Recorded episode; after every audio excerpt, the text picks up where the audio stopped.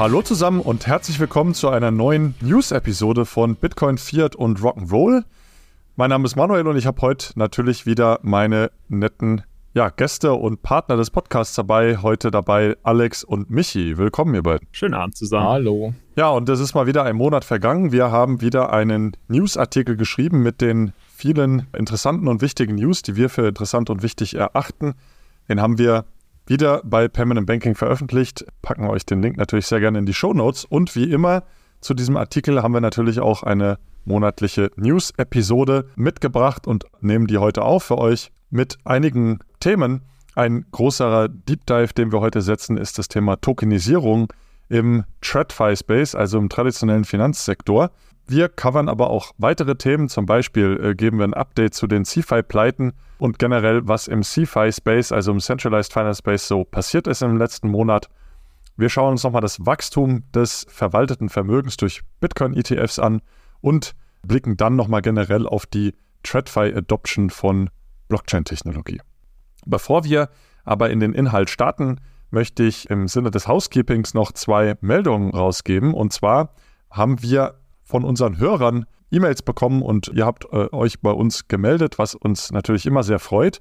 Und da kamen zwei besonders schöne Kontaktaufnahmen. Einmal haben wir ein Geschenk bekommen und zwar von unserem treuen Hörer Danny Franzkreb. Danny, ich nenne dich jetzt hier auch beim Namen, denn du hast uns ein tolles Geschenk gemacht und zwar ein Fotobuch. Proof of Work heißt das. Das ist also wirklich ein entspannendes Fotobuch. Ich mag solche Bücher immer sehr gerne, weil man durch Fotos natürlich einen tollen Einblick bekommt in Dinge, die man sonst so nicht sieht.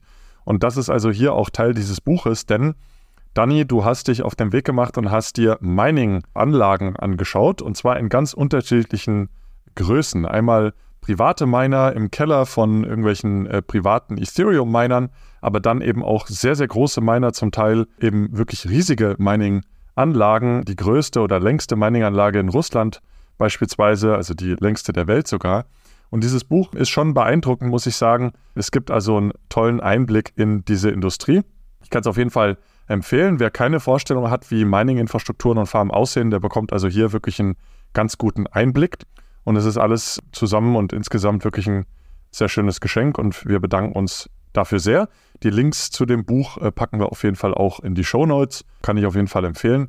Jemand, der noch gar keinen Plan hat, wie Mining aussieht, der findet hier auf jeden Fall einen guten Einstieg. Ihr könnt uns gerne Bücher schicken. Es ist aber nicht garantiert, dass wir jedes Buch, das wir geschickt bekommen, hier präsentieren. Also ich habe auch schon viele Bücher bekommen, aber wir erwähnen gerne die Dinge, die uns gut gefallen, aber nicht, dass wir jetzt irgendwie, oder wenn, dann gerne an Manuel schicken. nicht, dass wir jetzt irgendwie hunderte an Büchern bekommen.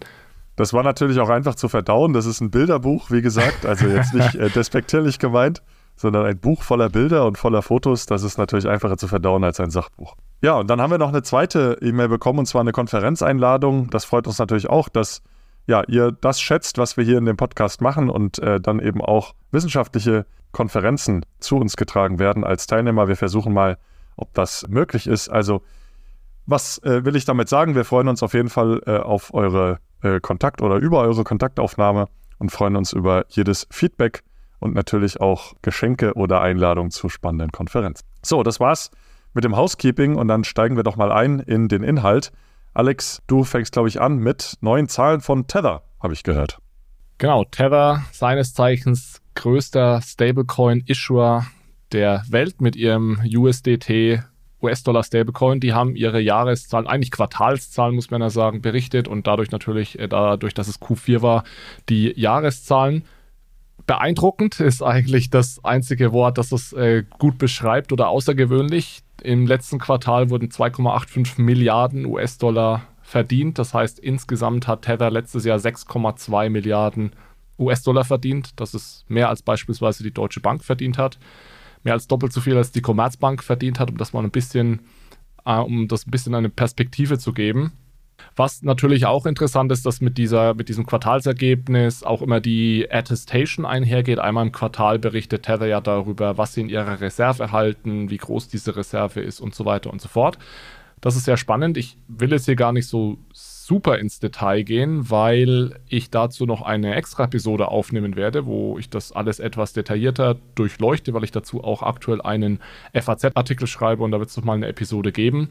Eine Diskussion würde ich aber hier trotzdem gerne ganz kurz mal anreißen. Und zwar diese Diskussion, wie ist denn jetzt Tether gedeckt und wie investieren Sie jetzt in Bitcoin und ist Bitcoin Teil der Reserve oder nicht? Da gibt es ja ganz verschiedene Meinungen dazu. Und es ist tatsächlich so, dass Tether selbst die Bitcoins mit zur Reserve zählt. Das heißt, um die genauen Zahlen jetzt mal von Ende des Jahres 2023 kurz hier auszubreiten, da standen also Tether Token USDT aus im Wert von knapp 92 Milliarden und die Gesamtreserve war 98,5 Milliarden, also deutlich mehr als die ausstehenden Tether. Jetzt muss man aber ein bisschen aufpassen, weil in dieser Reserve stecken auch zum Beispiel 1,5 Milliarden VC-Investments, also Risikokapital, was man auf keinen Fall zu einer Stablecoin-Reserve zählen kann. Und dann auch so ein paar besicherte Kredite, die nicht mal Tether selbst also mit zu dieser Reserve zählt. Und was Tether zu seiner Reserve zählt für den Stablecoin, das sind natürlich die Staatsanleihen, das ist der allergrößte Teil, aber eben auch Bitcoin, Gold und so eine Kategorie anderes. Deswegen finde ich, die Diskussion sollte eigentlich so geführt werden, dass man sich ansieht, welcher Teil der Tether-Reserve ist denn durch Cash, Cash Equivalents oder US-Staatsanleihen gedeckt, weil das ist meines Erachtens die einzig valide Deckung für so einen Stablecoin und das ist nicht nur meine Meinung, sondern das ist die Meinung der allermeisten Regulatoren global. Und da ist es so, dass aktuell 90 Prozent, rund 90 Prozent aller ausstehenden USDT durch Cash, Cash Equivalents oder US-Staatsanleihen gedeckt sind. Der richtige Wert wäre mindestens 100 Prozent. Das heißt, ich würde jetzt nicht sagen, dass da Tether schon sonderlich vorbildhaft unterwegs ist.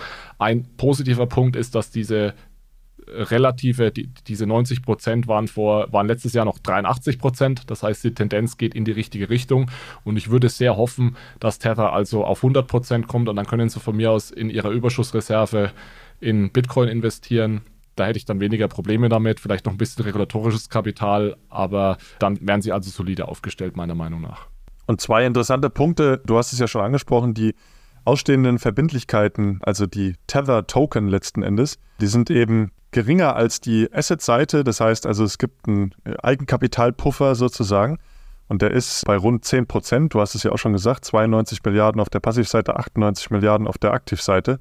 Also rund 10 Prozent. Das ist, glaube ich, auch stark gestiegen, wenn ich das richtig in Erinnerung habe. Das war nicht immer so. Die haben mit sehr, sehr viel weniger Eigenkapital agiert. Mag natürlich aber auch daran liegen, dass, wie du schon gesagt hast, auf der Aktivseite zum Teil auch Intangible Assets liegen, die ja möglicherweise jetzt aufgebläht wurden durch gewisse Marktzyklen, die wieder ansteigen. Also da ist, glaube ich, nicht allzu viel rein zu interpretieren, aber zumindest auf dem Papier ist das Eigenkapital wohl gestiegen. Und äh, nochmal zurück. Mal nur ganz kurz zu dem Punkt was unter anderem daran liegt, dass diese Assets, in die sie investieren, die ja teilweise sehr riskant sind, dazu gehört Bitcoin, dazu gehören die VC-Investments, die sind im, im, Wert gestiegen sehr stark letztes genau. Jahr und daher kommt dann auch diese Überschussreserve von den 6,2 Milliarden Gewinn waren 4 Milliarden die Zinsen von den US-Staatsanleihen. Das ist der Gewinn, der auch replizierbar ist in die nächsten Jahre. Und 2,2 Milliarden, also über ein Drittel dieses Gewinns, kam also daher, dass zum Beispiel Bitcoin im Preis gestiegen ist, dass eventuell Gold im Preis gestiegen ist, dass diese VC-Investments vielleicht ein bisschen höher bewertet werden.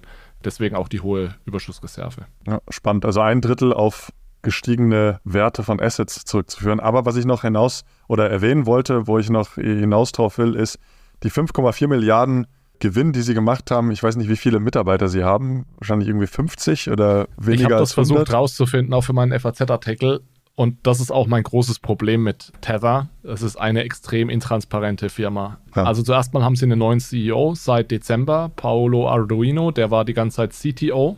Der eigentliche CEO, Luis van der Velde heißt er, den kennt, glaube ich, niemand im Crypto-Space, obwohl es irgendwie der CEO einer Firma ist, die mehr verdient als die Deutsche Bank. Ich wiederhole das nochmal. Ich bin auf die LinkedIn-Profile dieser beiden, die haben noch nicht mal ihr LinkedIn-Profil äh, aktualisiert.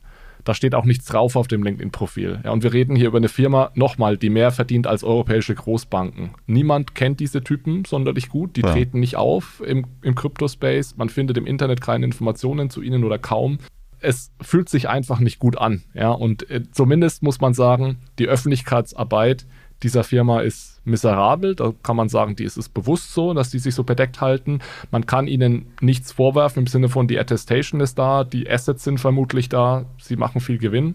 Aber ich habe einfach kein, und muss ich jetzt nochmal betonen, das ist meine private Meinung, ja, ich habe privat einfach kein gutes Gefühl bei dieser Firma. Ähm, und das liegt vor allem an der fehlenden Transparenz. Aber gleichzeitig zeigt es, was da möglich ist in dem Space, wenn man Verbindlichkeiten ausgibt, die nicht verzinst sind und auf der Aktivseite eben sehr hohe Zinsen aktuell verdient. Das ist äh, eine Gelddruckmaschine mit so wenig Personal. So ist es. Lassen wir es mal hier stehen, weil wie gesagt, es kommt da in einigen Wochen noch ein Deep Dive von mir und Manu, dann lass uns doch mal zu einer Sache gehen, über die du auch schon eine Episode gemacht hast. Aber das wollten wir hier, denke ich, weil es doch so wichtig ist, nochmal ganz kurz ansprechen, das Thema. Ja, und zwar ist es der Nethermind-Bug. Ich habe in der letzten Episode darüber gesprochen, und zwar über das Problem von Supermajority Clients im Ethereum-Netzwerk. Und das hört sich erstmal alles sehr kryptisch an und sehr kompliziert an, ist es aber eigentlich gar nicht. Und das habe ich versucht in der Episode auch im Detail zu erklären. Hört euch die gerne und unbedingt mal an. Ich glaube, das ist sehr, sehr wichtig zu verstehen, welche Risiken man aktuell einfach im Ethereum-Netzwerk hat auf Basis von ja, dieser Supermajority-Situation. Das heißt, was war das Problem? Ende Januar hat ein Bug äh, stattgefunden oder hatte einer der Clients, die genutzt werden, um das Ethereum-Netzwerk laufen zu lassen, das ist Software. Diese Software hatte einen Bug, hatte also einen Fehler und war letzten Endes offline. Und dadurch, dass das Ganze wirklich ein Client ist, also eine Software ist, die nicht besonders viel genutzt wird, äh, konnten da diese Validierer dann auf andere Clients ausweichen. Aber man stelle sich vor, und das ist das, was ich dann in dieser äh, Podcast-Episode auch beschreibe, dass eben ein solcher Fehler auch in einem Client stattfindet oder passiert, der viel genutzt wird. Ja, also der vor allem eben von der absoluten Mehrheit, und zwar der Mehrheit von zwei Drittel der Validierer genutzt wird. Denn dann könnte eben ein Fehler sich in die äh, Blockchain einschließen. Diese Validierer, die diesen Client nutzen, mehr als zwei Drittel, die würden dann eine Fork veranstalten lassen oder die Blockchain würde geforkt werden, was dazu führt, dass sich die Ethereum-Blockchain aufspaltet, es dann eine Ethereum-Blockchain gibt mit validen Transaktionen, aber auch eine, wo invalide Transaktionen sich eingeschlichen haben und die Validierer könnten nicht mehr zurück auf die alte Blockchain, ja, sondern deren gestaktes ETH würde dann zerstört werden und sie würden langsam ausbluten. Die Ethereum-Blockchain würde lange Zeit angehalten werden. Und das ist also eine Situation, die wirklich furchtbar ist, die auf keinen Fall passieren sollte, weil dann hätte das Ethereum-Netzwerk wirklich sehr, sehr große Probleme. Aber das ist äh, nicht so unwahrscheinlich, dass das auch eintreten könnte. Eben auch in einem der Supermajority-Clients, die genutzt werden aktuell. Und das ist äh, die Realität. Ja? Und das ist nämlich Geth. Das ist ein Client, der in Go programmiert ist und der wird aktuell mit über 75 Prozent von den Validierern genutzt. Das heißt also, dieses Horrorszenario, was ich da beschreibe, das ist gar nicht so unwahrscheinlich. Und darauf wurde halt nochmal aufmerksam gemacht. Das wurde sehr stark diskutiert. Und große Validierer und Staker, wie zum Beispiel Coinbase, die haben da auch schon reagiert und wollen also jetzt ihr Ethereum-Client letztlich Nutzung letztlich diversifizieren, also auch unterschiedliche Klienten nutzen. Genau, das wäre der Quick-Fix, dass man sagt, keiner der Clients sollte über 66 Prozent sein. Dann ist nämlich die einzige, es wäre auch nicht schön, ja, aber was dann passieren würde, ist, dass vermutlich diejenigen, die über diesen Client staken, geslashed würden und Teil ihrer Ether verlieren. Ich denke, was das im Großen und Ganzen gezeigt hat, ist, dass Ethereum noch nicht da ist, wo es sein muss aus IT-Security-Sicht, um jetzt die Infrastruktur für unser Finanzsystem zu sein oder zu werden. Also gerade diejenigen, die dann immer wieder sagen, warum machen wir nicht alles schon auf Blockchains? Das ist ein Grund, weil wir da einfach noch nicht weit genug sind. Aber ja, es ist eine junge Technologie und ich denke, da tut sich jedes Jahr sehr, sehr viel, vor allem auf Ethereum. Und deswegen ist es immer gut, wenn sowas aufpoppt, dann kann man es adressieren. Und es ist jetzt ja auch nicht, war kein Fehler, der jetzt aufgepoppt ist, den niemand kannte vorher, das war bekannt. Ja. Aber jetzt, glaube ich, hat jeder gemerkt, dass es eine reale Gefahr ist. Und ich denke, jetzt wird das auch hoffentlich adressiert, wenn dann Coinbase und die anderen Großen sich da ein bisschen diversifizieren. Was mir dazu noch durch den Kopf ging, aktuell werden die neuen Basel Requirements stark diskutiert, äh, inwieweit es hier wirklich ein Problem letzten Endes der Industrie gibt, auf, die auf Public Blockchains basiert, denn Banken, die jegliche Assets, die auf Public Blockchains ausgegeben werden, auf ihre Bilanz halten möchten, die müssen hier also 100% Eigenkapital dagegen halten. Und das ging mir auf jeden Fall auch durch den Kopf, als ich das dann mal gelesen und verstanden habe und aufbearbeitet habe, dass das also wirklich noch ein Problem von Public Blockchains ist. Ja? Äh, zum Beispiel eben Ethereum. Klar, das könnte man auch durch ein Premium bestrafen sozusagen, was dann heißt, okay, weil es eine Public Blockchain ist, muss mehr Eigenkapital dagegen äh, gehalten werden. Ich weiß nicht, ob man da wirklich 100 Prozent dann braucht. Aber ich denke, es ist einfach ein Beispiel von den Risiken von Public Blockchains, die noch gelöst werden müssen. Ja, ja. Und vermutlich auch deswegen der Regulator hier nochmal genauer hinschaut und mehr Risikokapital äh, als Eigenkapital dahinter halten möchte. Ja, da war jetzt ein technischeres Thema rein sind, würde ich nochmal eine Intuition geben, was hinter diesen Clients eigentlich steckt. Also ich stelle mir da die eigentliche Implementierung vor. Manuel, du hast es erwähnt, es ist eine Software, aber es ist eben die Software, die eine Verbindung zum eigentlichen Blockchain-Netzwerk herstellt und das Protokoll dann konkret implementiert. Also so ein Client ermöglicht es, den Nodes eigentlich zu meinen oder Transaktionen zu validieren, Blöcke zu erstellen und den Status der Blockchain zu verwalten. Also der Client ist so das Software-Tor zur Blockchain. Du hast Ethereum-Beispiele genannt, Geth, Open Ethereum, Besu, Nethermind. Und das Spezielle in Ethereum ist eben noch eben das nicht wie jetzt Bitcoin, der Client bei Bitcoin, Bitcoin Core äh, relativ einfach ist. Äh, Im Ethereum-Ökosystem müssen die Clients halt aufgrund der Ausführung von Smart Contracts wesentlich komplexere Zustandsübergänge bewältigen. Und wenn was komplexer wird, wird, dann wird es meistens unsicherer, weil dann natürlich mehr Angriffspunkte da sind, ja. Und ähm, ich glaube, das ist was, womit Ethereum generell immer zu kämpfen hat. Dadurch, dass es halt komplexer ist als Smart Contract Ökosystem, trifft man dann auch schneller auf Sicherheitsprobleme. So, wer mehr wissen möchte, gerne nochmal in Manus Episode reinhören. Wir verlinken die natürlich in den Show Notes. Aber jetzt lasst uns mal zu den wirklich wichtigen News kommen, denn Deutschland ist steinreich geworden vor kurzem, denn es hat Bitcoin geregnet für den deutschen Staat. Was ist da genau passiert, Mann? Ja, erstmal nur für den Freistaat Sachsen. Ähm, äh, und die haben nämlich 2 äh, Milliarden Euro äh, überwiesen bekommen, aber nicht in Fiat, sondern in Bitcoins. Also man hat rund 50.000 äh, Bitcoins sichergestellt, beziehungsweise diese 50.000 Euro, 50.000 Bitcoins wurden einer Adresse des äh, ja, BKAs äh, des Freistaats Sachsens zugeschickt. Und ja, was ist das für eine Story? Ganz interessant, das geht zurück auf ein Ermittlungsverfahren gegen zwei Beschuldigte der Videosharing und äh, Movie- und, und Filmsharing-Plattform Movie2K, die vielleicht dem einen oder anderen Hörer noch bekannt ist von früher. Und diese Betreiber dieser Plattform, die schon lange offline ist, also 2013 wurde die offline genommen, die ermöglicht es eben da raubkopierte Filme zu streamen. Und es war auf jeden Fall Renner im Internet hier, Kino, aktuelle Kinofilme auch im Internet einfach sich anschauen zu können. Und die Betreiber haben das Geld, was sie durch Werbeeinnahmen eingenommen haben, in Bitcoins investiert und haben jetzt, aufgrund welches Grund auch immer, äh, sich dazu bereit erklärt, 50.000 Bitcoins dem BKA in Sachsen zuzusenden. Und diese werden jetzt vom BKA in Sachsen verwaltet und es muss noch entschieden werden, was jetzt damit geschieht. Ja, ob äh, das das äh, Land selber behalten kann oder ob die zum Beispiel auch an die geschädigten Filmindustrien äh, ausgezahlt werden. Ja, und damit ist der Bund der größte Halter von Bitcoins in Deutschland an der Spitze aller Länder, die die größten Bitcoin-Halter sind. Er liegt nach einem Bericht des Wall Street Journals die USA mit 200.000 Bitcoins. Also immerhin haben wir jetzt schon mal circa ein Viertel der USA, nicht schlecht für Deutschland, finde ich. Äh, interessant fand ich noch, dass eben die 50.000 Bitcoin einfach auf ein Wallet des Landes gesendet wurden, übertragen wurden. Äh, also hier wurde nicht die, die Hard-Wallet übergeben. Und äh, cool finde ich auch, ja, dass es freiwillig gemacht wurde. Ja, also ganz spannend. Mal gucken, wie das da weitergeht. Aber ja, die, ich denke mal, das Land hofft, dass sie die irgendwie veräußern können und dadurch zwei Milliarden mehr im Ausland haben. Äh, ich bin gespannt, ob das wirklich dann das ja, Ende ist. Hodeln wäre die richtige Strategie. Oder das, nicht, ja. nicht direkt verkaufen. Übrigens Deutschland ja. auf, auf Platz 4, ja, hinter China. Laut Bitcoin Treasuries, China hat knapp 200.000, die UK haben 61.000, dann kommt Deutschland mit 50.000. Also wir haben uns da jetzt nach oben gearbeitet.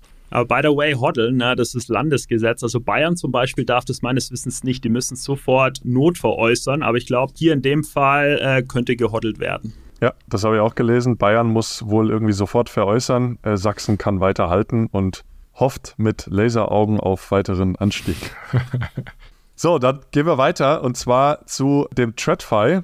Sektor in unseren News-Episoden und da schauen wir uns mal das Wachstum der Assets under Management in den Bitcoin-ETFs an, denn da ist ja letztlich letzte Woche äh, doch einiges passiert. Wir nehmen jetzt hier am 21.02. auf, also wir reden hier von der Woche vom 12. bis zum 16. Februar, denn dort ist der Zugfluss doch praktisch explodiert. Innerhalb von einer Woche netto rund 2,3 Milliarden US-Dollar sind eben netto, wie gesagt, in Bitcoin-ETFs geflossen. Warum sage ich immer netto?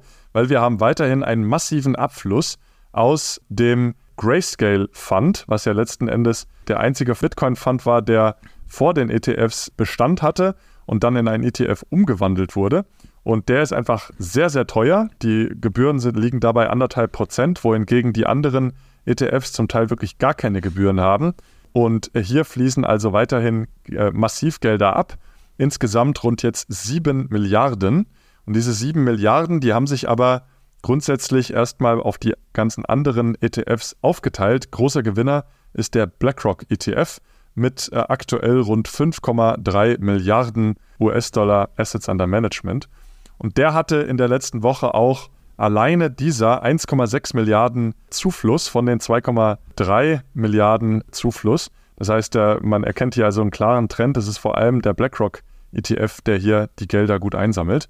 Und ja, man muss sagen, das äh, war also wirklich ein extremer Erfolg. Keine andere Assetklasse in ETFs gebunden hatte so schnell so viel Geld eingesammelt und war auch so erfolgreich in nur so weniger Zeit. Ja, du sagtest, bei Grayscale sind weiter Gelder abgeflossen. Das stimmt. Es hat sich aber im Februar ein bisschen verlangsamt immerhin. Und was ich entspannt finde, die Kosten sind immer noch bei 150 Basispunkten. Was ich erwartet hätte, wäre, dass halt schnell eine Preiskorrektur stattfindet, während die neuen ETFs ihre Gebühren ja auf um die 0 bis 12 äh, Basispunkte gesenkt haben.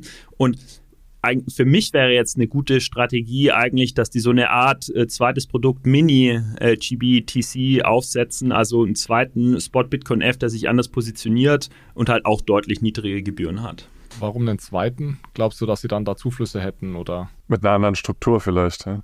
Genau, andere Struktur, anderes Marketing. Es gab mal einen ähnlichen Move bei äh, Gold Mini Shares. Die haben auch quasi einen zweiten angelegt, also jetzt ein Gold Spot ETF. Äh, die standen vor dem gleichen Problem und haben dann äh, eine neue Klasse von Anlegern mit einer niedrigeren Kostenquote zweiten Gold Spot ETF angeboten und vielleicht könnte sich so ein Move auch für Grayscale anbieten.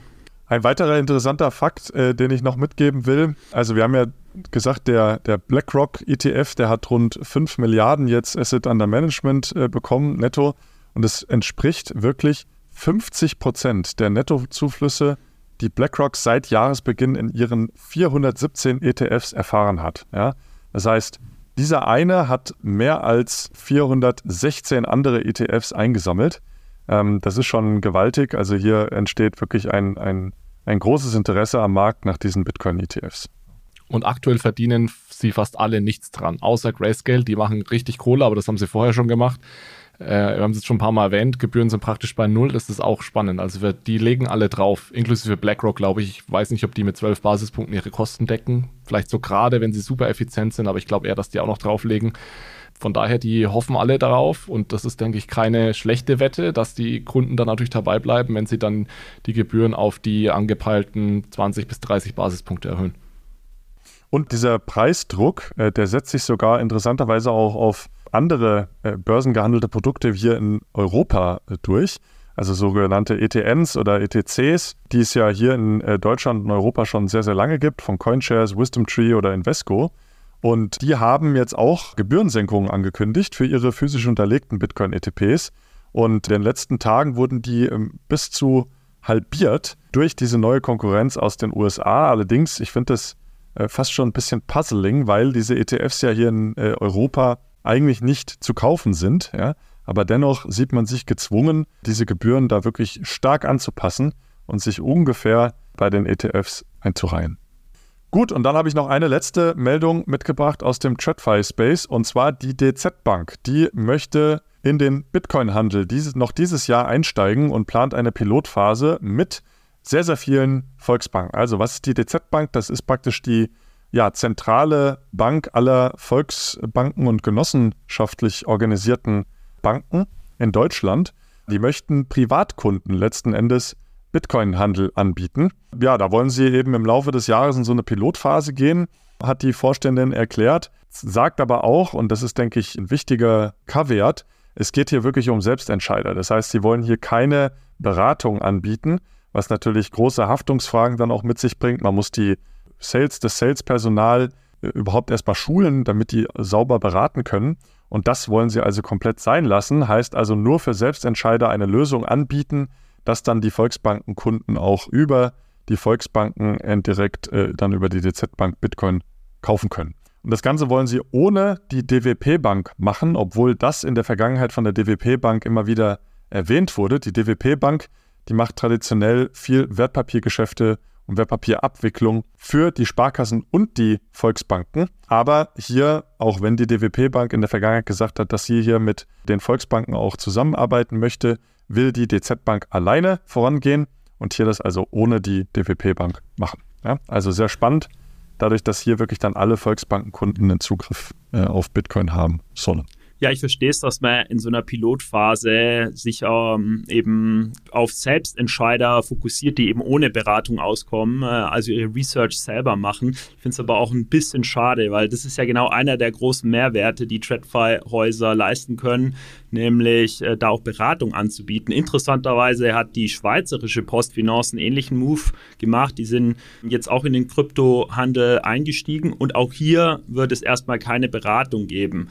Also ich hoffe, dass sie dann nachziehen, mindestens mal die DZ Bank und die Post Postfinance, ähm, um dann eben auch äh, Leuten, die bei Research auf ihre Bank hoffen, Unterstützung bekommen. Ja, also erstmal Glückwunsch für den Move generell an die Postfinance in der Schweiz und auch an die DZ Bank. Und ich denke, man muss da auch ein bisschen Verständnis dafür haben. Du hast Tausende, sicherlich bei den Volksbanken Zehntausende an Kundenberatern und du kannst jetzt nicht diese 10.000 Kundenberater plötzlich zu Krypto-Experten machen, die dann Beratung anbieten. Das geht nicht von heute auf morgen und es hat noch, kommt noch mit einigen anderen Komplexitäten. Von daher kann ich das schon gut nachvollziehen, dass es erstmal so läuft. Ich denke, der Weg ist aber klar. Die ersten Banken fangen jetzt an, direkt Kryptohandel anzubieten, Zugang. Viele Großbanken haben jetzt, sind entweder kurz davor oder haben es schon wie die Commerzbank die Verwahrlizenz bekommen. Da wird sicherlich auch was folgen. Von daher, ich finde, die Tendenz ist schon sehr, sehr, sehr deutlich und es freut mich natürlich. Gut, das war's mit dem Chat-File. Dann übergebe ich Michi an dich für Deep Dive in Tokenisierung. Also wir sind weiterhin, denke ich, im Chat-File aber halt eben in Richtung Tokenisierung entwickeln wir uns. Was ist da so passiert? Ja, definitiv. Also der Trigger für diesen Deep Dive waren erstmal viele aktuelle Beispiele im TradFi-Bereich aus den äh, vergangenen Wochen im Bereich Tokenisierung. Äh, bevor wir einsteigen, nochmal die Be Beobachtung, dass in den letzten sechs Monaten zwei Themen dominiert haben. Über eins haben wir schon ganz viel berichtet, immer wieder nämlich erst die Aussicht auf, dann den eigentlichen Go-Live und dann die Adoption der Bitcoin-Spot-ETFs. Ein anderes Thema, das aber auch dominiert hat, zum Beispiel in Davos von CEOs auch angemerkt, ist eben diese Diskussion zur Tokenisierung unter dem jetzt neuen Label Real World Assets oder RWA. Bevor wir da einsteigen, für mich sind es irgendwie zwei Seiten der gleichen Medaille, denn Bitcoin-ETFs wurden ja jetzt von der SEC genehmigt und nehmen jetzt erstmal einen Kryptowert, nämlich Bitcoin off-chain sozusagen. Und Tokenisierung von Real-World Assets hingegen versucht halt realwirtschaftliche Vermögenswerte on-chain zu bringen, um gewisse Schwächen von, von diesen Vermögenswerten äh, zu mitigieren. Tokenisierung als Konzept ist erstmal so nichts Neues. Meine Intuition ist immer, äh, du gehst in die Garderobe, im Club gibst da deine Jacke ab und kriegst eine physische Marke mit einer Zahl drauf, die auch auf deiner Jacke ist, ja, sodass du das Eigentum an dieser Jacke nachweisen kannst. Und äh, jetzt sind wir halt im Kontext äh, von äh, Vermögenswerten, konkret deren Verbriefung unterwegs. Und da steht für mich Tokenisierung für den Prozess der Umwandlung von Rechten an so einem Vermögenswert in einen digitalen Token auf einer Blockchain. Michi, das ist, denke ich, ein wichtiger Punkt, wenn ich da kurz, ganz kurz einspringen darf, weil es heißt ja immer, wir tokenisieren Real-World Assets, also wir tokenisieren Immobilien oder wir tokenisieren Oldtimer oder keine Ahnung. Normalerweise werden diese Assets, Real-World Assets, erst in Finanzinstrumente umgewandelt und dann werden Finanzinstrumente tokenisiert. Ich kann nämlich kein Gebäude tokenisieren. Ich kann aber die Besitzurkunde an einem Gebäude zum Beispiel tokenisieren oder ich kann Anteile an einem SPV, in dem das Gebäude drinsteckt, kann ich tokenisieren. Das heißt, eigentlich reden wir bei Tokenisierung von Real-World Assets auch immer darum, die Tokenisierung von Finanzinstrumenten in den allermeisten Fällen. Genau. Ich habe mal ein bisschen versucht herauszufinden, äh, wann eigentlich dieser Begriff zum ersten Mal gekommen ist. Das ist gar nicht so leicht zu sagen. Den gibt es auch in anderen ähm, Domänen, wie zum Beispiel in Sprachwissenschaften. Auf jeden Fall in unserem Kontext hier, also in, in der Blockchain-Community, ist es so richtig zum ersten Mal eigentlich äh, 2015 aufgekommen, als eben am 30. Juli äh, 2015 Ethereum eingeführt wurde und da bei Ethereum der, der Nutzen der Blockchain ja über einfache Transaktionen wie Bitcoin hinausgeht, äh, hat man da bereits angefangen, darüber nachzudenken, komplexere programmierbare Transaktionen für Token, die etwas repräsentieren, einzuführen. Also so wirklich in den Space gekommen ist es dann ab 2015, aber ähm, jetzt ist es eben wieder ein voll heißes Thema im Space und das gilt für TradFi-Häuser und für Blockchain-native Häuser. Ja? Also bei den TradFi-Häusern sind da BlackRock unterwegs, Wisdom Tree, JP Morgan, Onyx, UBS Wealth Management äh, stark investiert und bei Blockchain-nativen Häusern denke ich an Goldfinch und Maple, die Kreditmärkte auf die Blockchain bringen. Und äh, wenn man andere Anlageklassen denkt, gibt es da Immobilien von Real IT, Private Equity von Tokenite, CO2-Zertifikate von Token, die sich auch Tokenisierungsprojekten widmen. Gut, jetzt haben wir relativ weit ausgeholt und jetzt nochmal zurück zu diesem Trigger, der uns überhaupt dazu gebracht hat, heute mal in Tokenisierung reinzuzoomen. Da ist nämlich in den letzten Wochen ziemlich viel passiert. Da wäre die Citibank die erfolgreichen Proof of Concept äh, zur Tokenisierung privater Fonds durchgeführt hat. Die UBS emittiert tokenisierte Optionsscheine auf der Ethereum-Blockchain. Die Niala Digital Asset AG ist eben Spezialist für die Verbriefung von Fondsanteilen über Blockchain, hat äh, in Deutschland eine tokenisierte Aktie ausgegeben. DK Investment emittiert tokenisierte Fondsanteile auf der Sweat Blockchain. BitGo will ein Unternehmen kaufen im Tokenisierungsbereich. Ich wollte es jetzt nur mal hier im Newsflash-Charakter durchdeklinieren. Ihr findet alle diese Meldungen ein bisschen genauer in unserem Newsflash ähm, zum Nachlesen aufgelistet. Wir können natürlich auch in eins dieser Themen reinzoomen. Was ich mich halt jetzt frage, kommt jetzt dieses Jahr wirklich der große Tokenisierungsdurchbruch in TradFi? Nein. Warum glaubst du das? Also ich glaube da nicht dran. Es, also es hat verschiedenste Gründe. Erstens, also ich glaube, der Hauptgrund, warum es dieses Jahr nicht kommt, ist, weil es ganz, ganz viele Hürden noch gibt, die überwunden werden müssen. Und das schaffen wir unmöglich in einem Jahr. Das sind aber Dinge, die kann man adressieren. Eine andere Diskussion, die man noch führen kann, ist, inwieweit Tokenisierung überhaupt Sinn ergibt, ja, und was überhaupt gegeben sein muss und wer da alles dabei sein muss, damit man diese Vorteile, die versprochen werden, heben kann. Ich mache es vielleicht mal ein bisschen konkreter, weil das war auch nicht sehr High-Level-Statements wenn klassische Finanzhäuser, und ich glaube, die braucht man, um diesen Markt wirklich ans Laufen zu bekommen. Es ist jetzt zwar schön, wenn Startups beginnen, klassische Finanzinstrumente zu tokenisieren, aber die haben weder den Zugang zu den Endkunden, noch geben sie diese Assets normalerweise aus. Das heißt, ich brauche die großen Banken, die großen Asset Manager, die großen Custodians, damit dieser Markt zum Laufen kommt. Und Punkt 1, ganz viele dieser Häuser sind noch nicht, ich nenne es jetzt mal Token-ready. Die können mit Token überhaupt nicht umgehen. Und das wird sich in den nächsten sechs bis zwölf Monaten auch nicht ändern. Das gilt für Häuser, die Token ausgeben, die also auf der Issuer-Seite sind. Das gilt für Häuser, die Token verwahren müssen, also zum Beispiel Custodians. Also Tech-Capabilities der relevanten Institutionen. Das ist eine Sache, also Technical Feasibility oder Readiness. Dann gibt es ein ganz großes Problem hinsichtlich Regulatorik. Wir haben zum Beispiel in den USA eine Accounting Rule Staff Accounting Bulletin 121. Also jeden, der in den USA mit diesem Thema betraut ist, der wird sofort die Hände über den Kopf zusammenschlagen, wenn er SAB 121 erwähnt. Da steht nämlich drin, dass alle Banken, das ist eine, eine Regel, die Banken betrifft, das heißt jetzt vor allem Custodians, Issuer und sowas, sobald die Token in Custody nehmen, müssen Sie das auf Ihr Balance Sheet nehmen. Warum ist das ein Problem? Heute, wenn ich als Bank Custody Services anbiete, habe ich diese Assets nicht auf meinem Balance Sheet.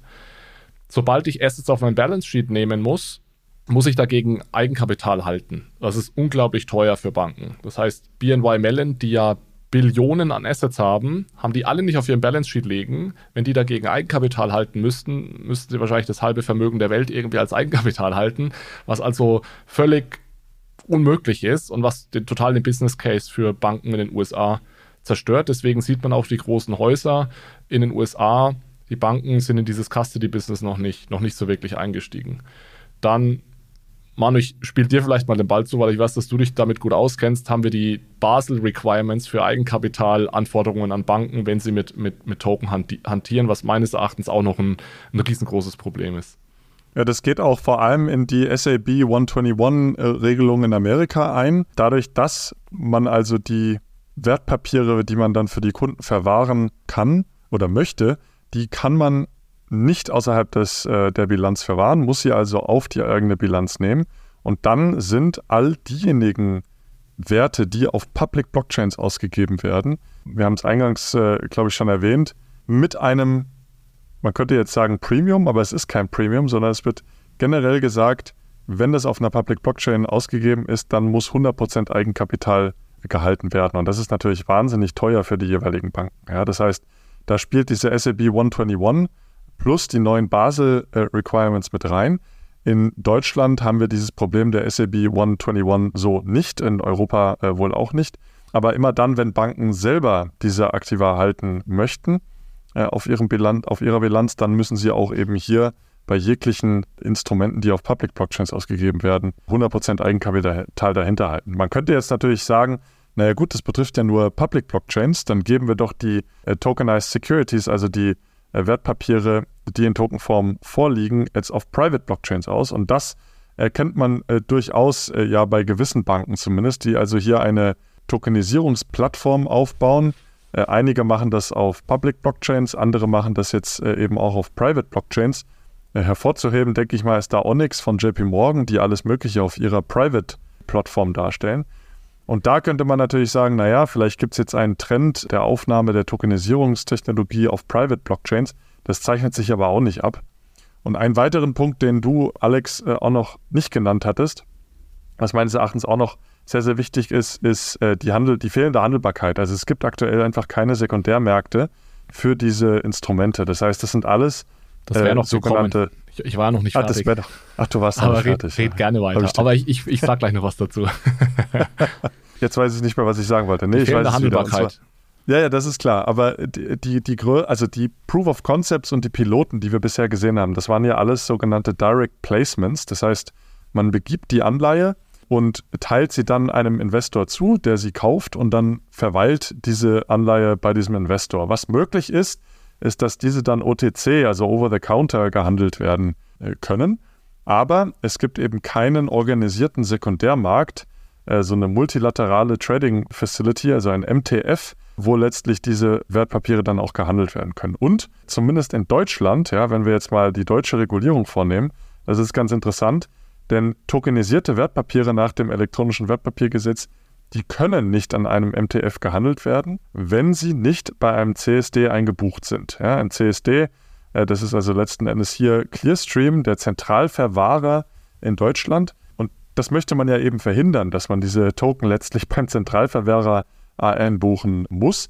Aber wenn man sie handeln will, müssen sie beim Zentralverwahrer eingebucht werden.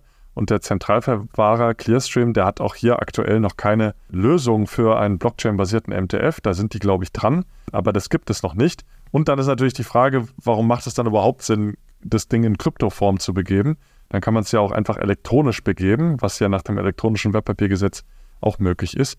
Und dann braucht man sich praktisch mit den Keys auch nicht äh, rumzuschlagen, sondern hat das Ganze dann einfach wie gehabt in den Handelssystemen von dem äh, CSD. Ja, also da gibt es sicherlich viele Hürden, aber dann übergebe ich jetzt nochmal an dich, Alex, wenn du da auch nochmal deinen Senf Also das, das, das, passt, das hat jetzt am Ende ganz gut in meinen ersten Punkt gepasst mit so Technical Readiness, weil der DLT CSD oder Blockchain CSD fehlt, fehlt tatsächlich noch. Also das war der erste Punkt, so Technical Readiness nennen wir es mal. Der zweite Punkt, über den wir gesprochen haben, war das regulatorische Problem, dass es da viele Hürden gibt. Und den dritten Punkt, den ich erwähnen äh, wollte, und da gehört so die Handelbarkeit ein bisschen dazu, ist so, was ist so die Commercial Viability? Also gibt es wirklich einen kommerziellen, haben wir einen, einen, haben wir einen Business Case hier? Ich muss ja mal aufschreiben, wenn ich jetzt Geld in Tokenisierung stecke, als Bank, als Asset Manager, wie auch immer, was kommt denn da am Ende bei raus? Und das ist richtig, richtig schwierig. Auch aufgrund der ersten beiden Punkte.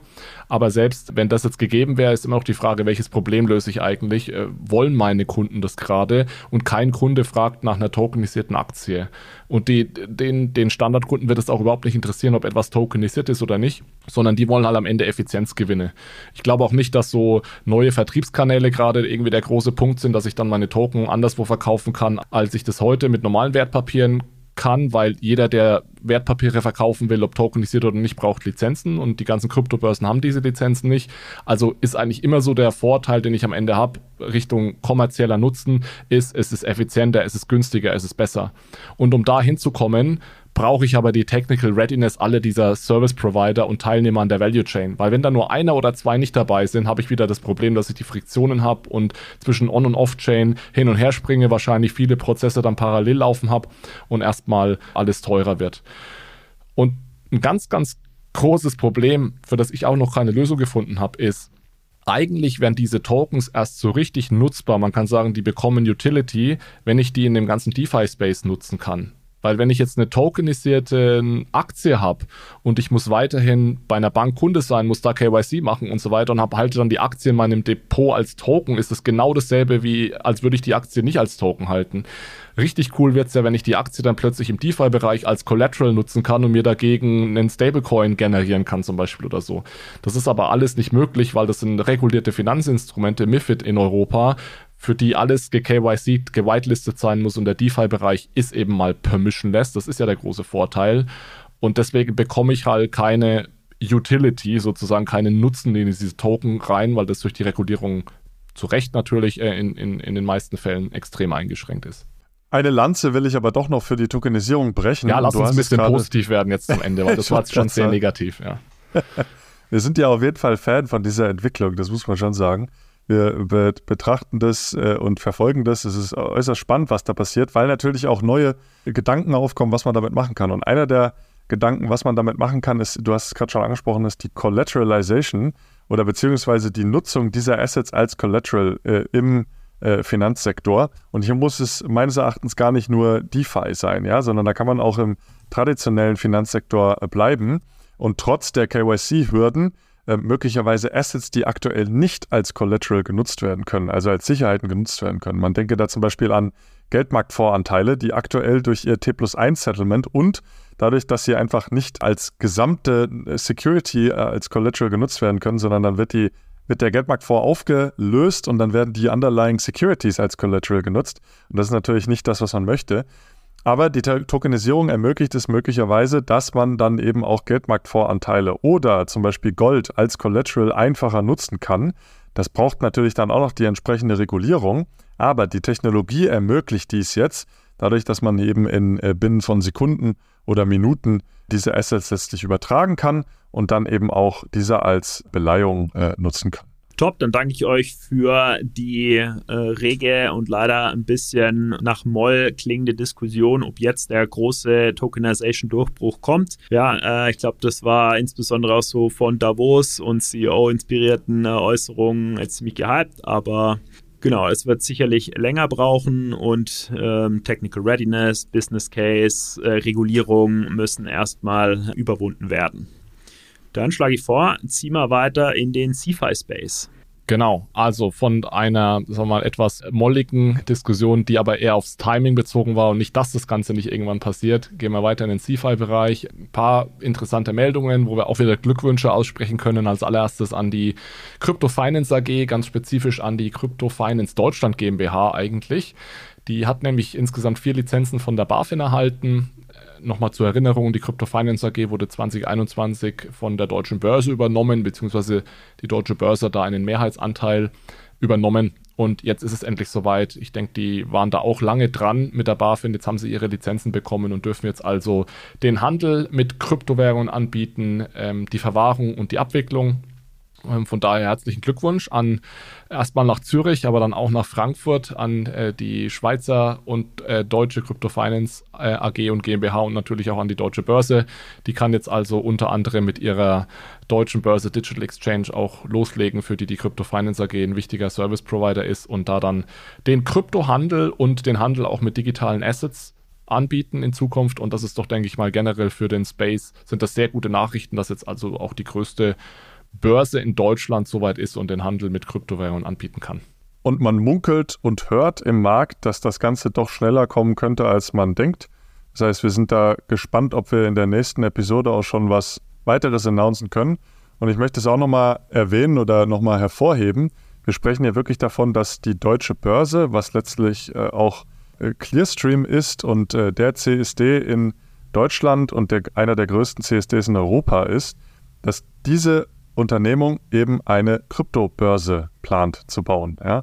Also eine, eine, eine Alternative zu Coinbase, eine Alternative zu FTX, was dann hier also von einem ganz traditionellen Player dargestellt wird. Und das ist doch schon ziemlich erwähnenswert, würde ich sagen. Und vor allem, weil wir uns gerade beschwert haben, auf dieser Börse kann man nicht nur Kryptowährungen handeln, sondern man sollte auch tokenisierte Assets handeln können. Und das ist genau ja ein wichtiger Baustein, der noch gefehlt hat. Und das ist natürlich toll, weil die deutsche äh, Börse hat die relevanten Lizenzen, um genau diesen Handel anzubieten, was Coinbase zum Beispiel noch nicht kann. Was natürlich dann extrem spannend ist für Kunden, die eben beides machen wollen und am besten am selben Handelsplatz sowohl Krypto als auch dann tokenisierte Wertpapiere handeln zu können. Und sicherlich in einer voll integrierten Lösung, denn auch heute haben die Banken ja schon eine voll integrierte Schnittstelle und Lösung, die auf äh, Produkten und Handelsplätzen von der deutschen Börse aufbauen. Das wird sicherlich auch mitgedacht. Das heißt, hier braucht es keine neue Schnittstellen, keine neue Infrastruktur bei den Marktteilnehmern. Das ist sicherlich auch nochmal zu erwähnen. Genau, guter Punkt, läuft alles über T7. Dann gibt es eine weitere gute Neuigkeit. Und zwar, wir haben das ja hier immer mal wieder verfolgt, auch eine Sonderepisode mal dazu gemacht, die Krypto-Lending-Plattformen, die pleite gegangen sind, vor, er ist auch schon wieder über ein Jahr her, denke ich, haben angefangen und sind dabei, und es ist teilweise auch schon passiert, Geld an die Gläubiger zurückzuzahlen. Das ist allen voran jetzt mal Celsius. Die haben nämlich über 3 Milliarden US-Dollar an Gläubiger ausbezahlt. Die sind damals äh, am 13. Juli 2022 mussten die Insolvenz anmelden. Jetzt äh, wurden ähm, viele Schuldner da entschädigt. Wie viel wurde zurückgezahlt, ist sicherlich interessant. Es wurden rund 60 Prozent, knapp 60 Prozent der ausstehenden Schulden beglichen, allerdings nur, wenn man den Preis zum Zeitpunkt der Insolvenz hernimmt. Und da war der Bitcoin-Preis noch deutlich geringer, als er heute ist, und zwar bei knapp 20.000 US-Dollar. Wenn man den heutigen Preis nimmt, äh, werden aus diesen 60 Prozent Payback oder Entschädigung plötzlich nur noch 23%. Prozent. Das heißt, es ist leider so, dass eben das das Geld ist, das die Gläubiger jetzt zurückbekommen. Zusätzlich zu den zurückgezahlten Kryptowährungen, und die wurden tatsächlich in Form von Kryptowährungen zurückgezahlt über Coinbase, gab es noch Aktien von einer neuen Firma, die Ionic Digital heißt. Und das, diese Firma betreibt das Mining-Geschäft von Celsius weiter. Da eine Aktie hat einen Wert von 20 US-Dollar, ist allerdings heute noch nicht handelbar. Aber wenn man die Aktie noch mit oben drauf zählt, dann werden aus diesen 60 Prozent gemessen am Preis zum Zeitpunkt der Insolvenz über 70 Prozent, 72,8 Prozent, um genau zu sein. Und das ist dann schon, finde ich, einigermaßen beeindruckend. Klar, wenn man die Preise von damals zur Grundlage nimmt, aber dann ungefähr drei Viertel der Schulden wieder zurückgezahlt. Das ist dann, denke ich, nicht schlecht und das, obwohl die Anwälte bei der ganzen Sache äh, an die 200 Millionen Dollar verdient haben. Also das äh, sind definitiv die Gewinner, in dem Fall mal wieder die Anwälte. Ist nicht schlecht, aber wäre das äh, nicht passiert, dass Celsius pleite gegangen wäre und äh, die Anleger weiterhin ihre Kryptoassets gehalten hätten, dann wäre der Zuwachs des Wertes seit dem Datum, wo das Unternehmen pleite gegangen ist, natürlich sehr viel mehr gewesen, als jetzt zu sagen, man kriegt nur den Wert der zugrunde liegenden Kryptos am Tag der Pleite. Wann sind die pleite gegangen? Im äh, Juli Oktober. 2022. Ach, nee, im, im Juli 2022, ja. Da waren die vor allem Bitcoin-Preise ja noch ganz woanders. Genau, bei knapp 20.000. Wie, wie, eben erwähnt. Hörst du mir zu, Manuel? Aber natürlich. Was vielleicht auch noch gut ist, äh, die Nuri-Kunden wurden auch entschädigt in Deutschland. Nuri startete jetzt unter Bitwalla, äh, soweit ich weiß, nochmal durch. Ähm, von daher, die haben eben jetzt dementsprechend auch die Gelder zurückerhalten. Und äh, ganz kurz noch zum Abschluss: BlockFi, der Konkurrent von Celsius, hat im letzten Jahr sogar schon angefangen, erste Gläubiger zu entschädigen und jetzt kommt nochmal was nach. Ich glaube, letztes Jahr waren es nur Gläubiger in den USA, jetzt international. Das soll jetzt scheinbar auch demnächst was kommen, auch für die ähm, sozusagen ausländischen äh, Gläubiger. Und das hängt alles auch ein Stück weit an FTX. Die waren natürlich irgendwie alle in FTX involviert. Und da sieht es auch ganz gut aus. Ähm, Vertreter von FTX haben nämlich bei einer Gerichtsanhörung gesagt, dass sie davon ausgehen, alle Schuldner komplett auszahlen zu können. Vermutlich auch wieder gemessen an den Preisen von damals, die deutlich niedriger waren. Aber trotzdem sind das auch gute Nachrichten, weil das nämlich heißt, dass auch BlockFi und Celsius eventuell ein bisschen mehr auszahlen können am Ende. Von daher rundum, denke ich, gute Neuigkeiten. Schließen wir den CFI-Bereich ab mit einem kurzen Blick auf Coinbase. Die haben nämlich auch Quartalszahlen berichtet, ähnlich wie Tether. Die, denke ich, auch ganz spannend sind, weil Coinbase ist natürlich ein großer, wichtiger Player. Es sah deutlich besser aus dieses Jahr als noch im letzten Jahr. Es wurde ein Umsatz von 3,1 Milliarden gemacht, 95 Millionen Gewinn. Im letzten Jahr wurden noch 2,6 Milliarden Verlust gemacht. Und äh, wenn man ein bisschen genauer reinschaut, ist es recht spannend, woher und wie diese Gewinne jetzt getrieben sind oder dieser Überschuss. Der ist einmal getrieben von gestiegenen Gewinnen in einem ganz speziellen Bereich, der heißt Subscription and Services Revenue, kann, ich gleich noch einen Satz dazu sagen. Und gleichzeitig aber auch mit einer großen Kostendisziplin. Also höhere Gewinne im speziellen Bereich und es ist sehr große Kostendisziplin. Es wurden äh, 1000 Mitarbeiter entlassen, äh, ungefähr ein Viertel der äh, Arbeiterschaft der Workforce und ähm, auch so generell bei Technologie, Development, administrative Ausgaben ist man da also extrem nach unten. Ja, das wäre ein schöner Case für Auswahlverfahren im Consulting. Ist äh, ein ganz typischer Case, wie kann man äh, Gewinne in einem Unternehmen steigen, äh, Umsätze hoch, Kosten runter und das wurde hier lehrbuchhaft äh, gemacht. Magst du vielleicht ein paar Beispiele geben, wie sie an den beiden Drehschrauben gedreht haben? Ja, gerne. Also, ich, wie gesagt, der Kosten habe ich gerade schon gesagt, vor allem Mitarbeiter entlassen und dann auch so administrative ähm, Entwicklungskosten und so weiter runter. Und die Revenues war ganz interessant, weil die, die Haupteinnahmequelle sah nämlich gar nicht so gut aus und das ist der, die Handelsgebühren, die sie einnehmen, die sind nämlich sogar gesunken, weil das Handelsvolumen auch deutlich niedriger lag als noch 2022, aber das wurde ganz gut kompensiert durch, wie gesagt, eine Erhöhung unter der Kategorie Subscription and Services Revenue. Da gab es fast eine Verdopplung von knapp 800 Millionen auf über 1,4 Milliarden. Und das macht auch mittlerweile 50 Prozent des Umsatzes aus. Und da ist der größte Posten Stablecoin Revenue. Coinbase hat da ja in irgendeiner Art und Weise einen Deal mit Circle. Die sind ja auch in Circle investiert und verdienen da ganz gut Kohle. Die waren halt so am Gewinn von Circle beteiligt.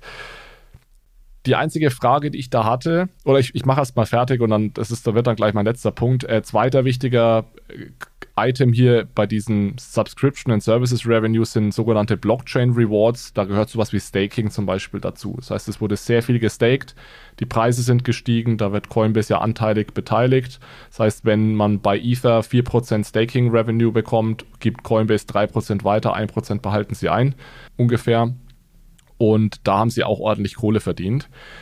Eine Sache, die mich ein bisschen stutzig macht und wo ich keine perfekte Antwort drauf hat und wenn das irgendjemand unter den Zuhörerinnen und Zuhörern weiß, würde mich das brennend interessieren. Coinbase gibt zwar Stablecoin-Revenues an, ich glaube von über 600 Millionen, aber die ge geben ja einen großen Teil dieser Revenues, ist zumindest mein Verständnis, auch weiter, weil es wird über 5% Zinsen bezahlt auf die Revenues, die von Circle kommen. Und ich weiß aber nicht genau, wo das in den Kosten, in den Expenses, im, im, in den Earnings aufgelistet ist. Ich hatte jetzt auch nicht so mega viel Zeit, mir das im Detail anzusehen. Aber irgendwo müssen diese Zinsen ja auch wieder rausgehen. Und das war mir nicht so hundertprozentig klar, weil es sieht jetzt tatsächlich so aus, als würde der Großteil des Gewinns von diesem Stablecoin-Deal kommen, was sein kann. Aber das fände ich dann schon beeindruckend. Gut, wollen wir in den letzten Teil gehen? CBDCs. Manu, einmal zu dir. Gerne, dann Genau, übernehme ich hier nochmal. Ähm, es gibt äh, zwei interessante Neuigkeiten zum digitalen Euro-Projekt. Und zwar hat die EZB verkündigt, und das war in einer Rede von einem hochrangigen Mitarbeiter im äh, EU-Parlament, da hat er gesagt, dass eben der digitale Euro nur durch europäische Lösungen entstehen soll. Und was bedeutet das? Naja, die EZB hat gerade Tender ausstehen für die Entwicklung von gewissen Komponenten für das digitale Euro-Ökosystem und da möchte sie nur europäische Firmen beauftragen. Und hier stellt sich natürlich die Frage, was ist damit gemeint? Also, äh, ich war so, ich hatte mehr Fragen als Antworten, nachdem ich das gelesen habe. Denn ja, geht es da um den Sitz? Ja, das hatte er gesagt. Nur juristische Personen mit Sitz in der EU, die von EU-Einrichtungen oder von EU-Bürgern kontrolliert werden, sind zur Teilnahme am Vergabeverfahren berechtigt. Ja, aber es gibt ja auch amerikanische Unternehmen, die in Europa eine regulierte Entität haben, die hier ansässig sind, die von EU-Einrichtungen kontrolliert werden. Also das war irgendwie ein bisschen komisch. Aber ich verstehe natürlich, wo er herkommt. Ja? Er will bei so einem geopolitischen Projekt natürlich nur europäische Player irgendwie mit involvieren. Es ist ja auch konsequent, weil ein großer Vorteil, der immer wieder genannt wird, ist ja, dass man sich unabhängig macht von anderen Nationen, vor allem natürlich außerhalb Europas. Und es bringt da nichts, wenn man sagt, ich will einen Konkurrenten zu Visa und Mastercard aufbauen und nutzt dann aber amerikanische Technologie, von der man dann wiederum abhängig ist. Dann kann man direkt bei Visa und Mastercard bleiben. Ein bisschen übertrieben jetzt natürlich. Von daher kann ich es nachvollziehen, ob es smart ist. Dazu kann ich jetzt ehrlich gesagt gar nicht einschätzen, inwieweit wir diese Dinge in Europa abdecken können. Aber bei so politischen äh, Dingen ist es dann manchmal gar nicht schlecht, wenn man, wenn man sich dann unabhängig macht. Ja, das fängt ja schon konkret irgendwie bei Cloud-Technologie an, äh, je nachdem, ob äh, der digitale Euro irgendwie auch Komponenten hat äh, oder beinhaltet, die auch in der Cloud laufen. Es gibt ja eigentlich keine reine klassische europäische Cloud. Es gibt zwar auch Clouds, die irgendwie auf Servern in Europa gehostet werden. Das ist ja auch ein neuer Bereich, den die Unternehmen dann letzten Endes anbieten. Aber das sind trotzdem weiterhin meistens amerikanische Unternehmen, ja, wenn man nur an Microsoft oder äh, AWS äh, von Amazon denkt beispielsweise, ja. Und äh, dann muss man eigentlich auch an das Endgerät äh, denken, ja. Also viele Apple-Nutzer die wollen wahrscheinlich auch den digitalen Euro nutzen über ein Wallet. Und da ist natürlich die Frage, wird das dann auch nicht unterstützt? Also das können sie sich, glaube ich, nicht erlauben. Ich glaube, die Bitcoin-Maxis, die äh, stellen jetzt ab. Äh, zentralisierte äh, Technologiearchitektur und CBDCs sind ja zumindest für die Bitcoin-Maxis da draußen des Teufels. Aber immerhin äh, bleiben wir hier geopolitisch souverän, wenn der Push jetzt durchgesetzt wird. Eine weitere Meldung zum digitalen Euro. Ähm, es gab eine Überarbeitung des ja, Vorschlags zu einer Regulierung für den digitalen Euro, der aktuell von der EU-Kommission vorliegt. Und jetzt hat eben das EU-Parlament dazu Stellungnahme gegeben und hat äh, das Ganze kommentiert und hat noch Änderungen vorgeschlagen. Und äh, da wird vorgeschlagen, dass ähm, die digitalen Euros letztlich auch auf permissionless Blockchains irgendwie ausgegeben werden äh, können sollen oder dass zumindest permissionless Stablecoins irgendwie mit dem digitalen Euro-System interoperabel äh, sein sollen. Und das äh, ist doch wirklich noch fraglich, ob das wirklich möglich ist. Also es bleibt abzuwarten, ob da in dem Trilog diese äh, Abänderung wirklich sich durchsetzt. Denn es gibt sicherlich einige, einige kritische Punkte. Wir haben auch in dieser Episode nochmal darauf hingewiesen. Also es sind äh, rechtliche Fragestellungen, äh, die Public Blockchains letzten Endes betreffen aber auch vor allem die fehlende Settlement-Finalität von Zahlungen. Ja, das ist ja äh, gerade bei vielen Public Blockchains eigentlich immer nur eine probabilistische Settlement. Das heißt, man hat kein äh, finales Settlement, sondern je mehr Blöcke angehängt werden, desto unwahrscheinlicher ist, dass dann äh, sich doch noch ein Fork äh, bildet, äh, wo dann letzten Endes die Transaktionen, die in dem vorherigen, in der vorherigen längsten Kette doch nicht drin sind, ähm, äh, das heißt, das ist ein Risiko. Die EZB hat die Infrastruktur dann natürlich nicht unter Kontrolle, äh, wo sie einen riesen Wert drauf setzt, ja. Und äh, dann ist auch total unklar, wie dieses komplexe Rulebook des digitalen Euro-Projekts überhaupt auf Public Chains irgendwie umgesetzt werden äh, soll. Also das ist doch äh, recht fraglich, ob das möglich ist. Ganz interessante weitere Vorschläge waren da auch, dass die Intermediäre den Maxi, die maximale Haltegrenzen selber festlegen können. Das äh, betrachte ich aber als sehr kritisch, weil letzten Endes Tür und Tor für PSPs wie Fintechs oder auch Big Techs geöffnet werden, um dann die Haltemengen äh, extrem hoch zu machen.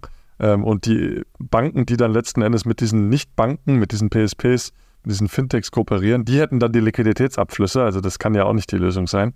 Und die EZB hätte da auch überhaupt keine Kontrolle über die maximale Menge an digitalen Euros, die ausgegeben werden. Also auch da glaube ich nicht, dass das äh, ins finale Gesetz kommt. Aber naja, wir sind im Verhandlungsmodus für diese EU-Regulierung. Das wird sich auch noch länger ziehen. Und von daher müssen wir einfach mal gucken, was dann wirklich sich umsetzt und was mit aufgenommen wird. War das nicht die Vorhersage von Jonas, dass das alles noch über die Bühne geht, jetzt relativ zeitnah in der Jahresanfangsepisode? Ja, also daran glaube ich weiterhin absolut nicht. Denke, da hast du damals schon, schon widersprochen. Und äh, wenn ich die Vorschläge sehe und wie weit die von dem weg sind, was bislang diskutiert wurde, glaube ich, wirst du da recht behalten, dass man, man sich da jetzt nicht in den nächsten Wochen oder wenigen Monaten einigen kann. Genau. Die Zeit ist schon relativ weit fortgeschritten. Wollen wir auf die Fundstücke springen? Gerne. Möchtest du starten, Manu?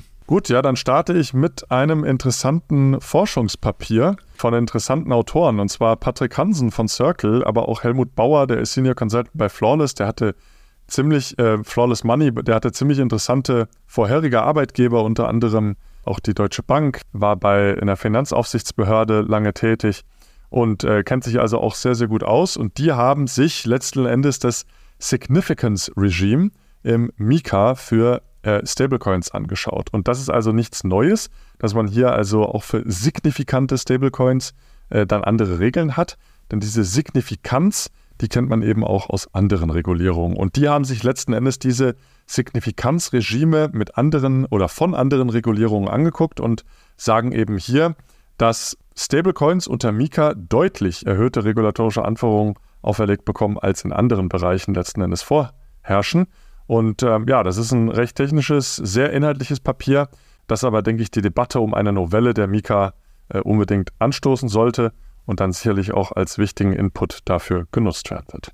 Genau, no Novelle der Mika wird schwierig, aber die technischen Details sind ja noch unter Klärung und ich denke, da hat Patrick hier einen ganz wichtigen Beitrag geleistet, äh, mit seinem Co-Autor diese Diskussion zu führen, weil da sind tatsächlich einige Anforderungen oder Regeln drin, die schwer nachvollziehbar sind und auch meines Erachtens am Ziel äh, vorbeigehen. Um ein, kurz ein Beispiel zu nennen, je größer der Stablecoin, desto mehr soll auf, sich auf Banken verlassen werden. Das kann, by the way, nicht mehr geändert werden, aber die Regelung verstehe ich nicht. Also ich kann entweder in Staatsanleihen investieren, dann ist meine Gegenpartei der Staat und mein Risiko, dass der Staat pleite geht. Wenn ich gezwungen bin, in Banken zu investieren und dann ist es normalerweise auch noch mindestens zehn Banken, dann muss ich erstmal zehn Banken finden, die bereit sind, ein Stablecoin-Issue anzunehmen und da bin ich ganz, ganz schnell bei Banken, die sicherlich ein Gegenparteirisiko haben, das ich eigentlich nicht nehmen möchte. Ja.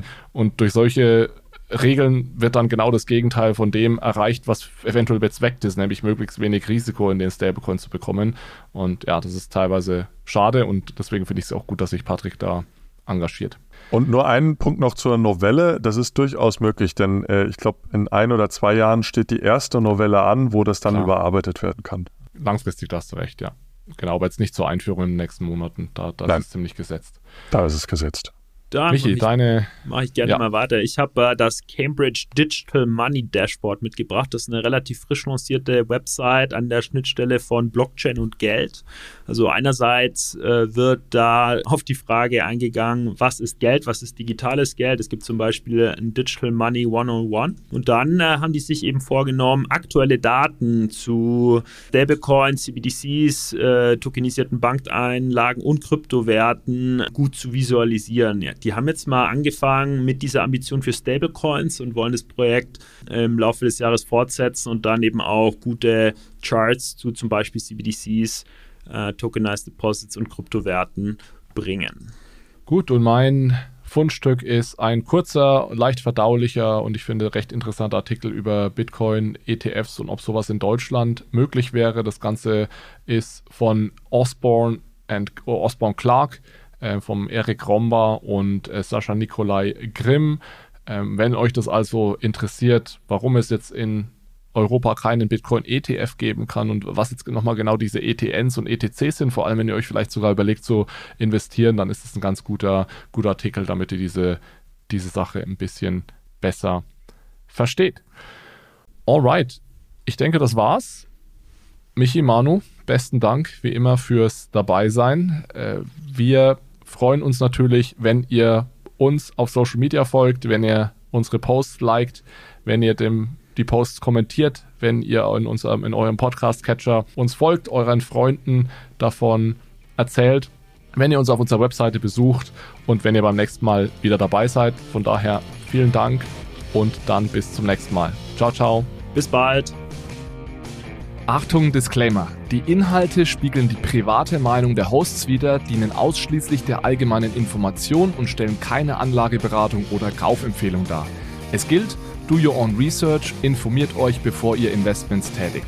Das alles findet ihr auch auf unserer Website unter www.bfrr.de/disclaimer.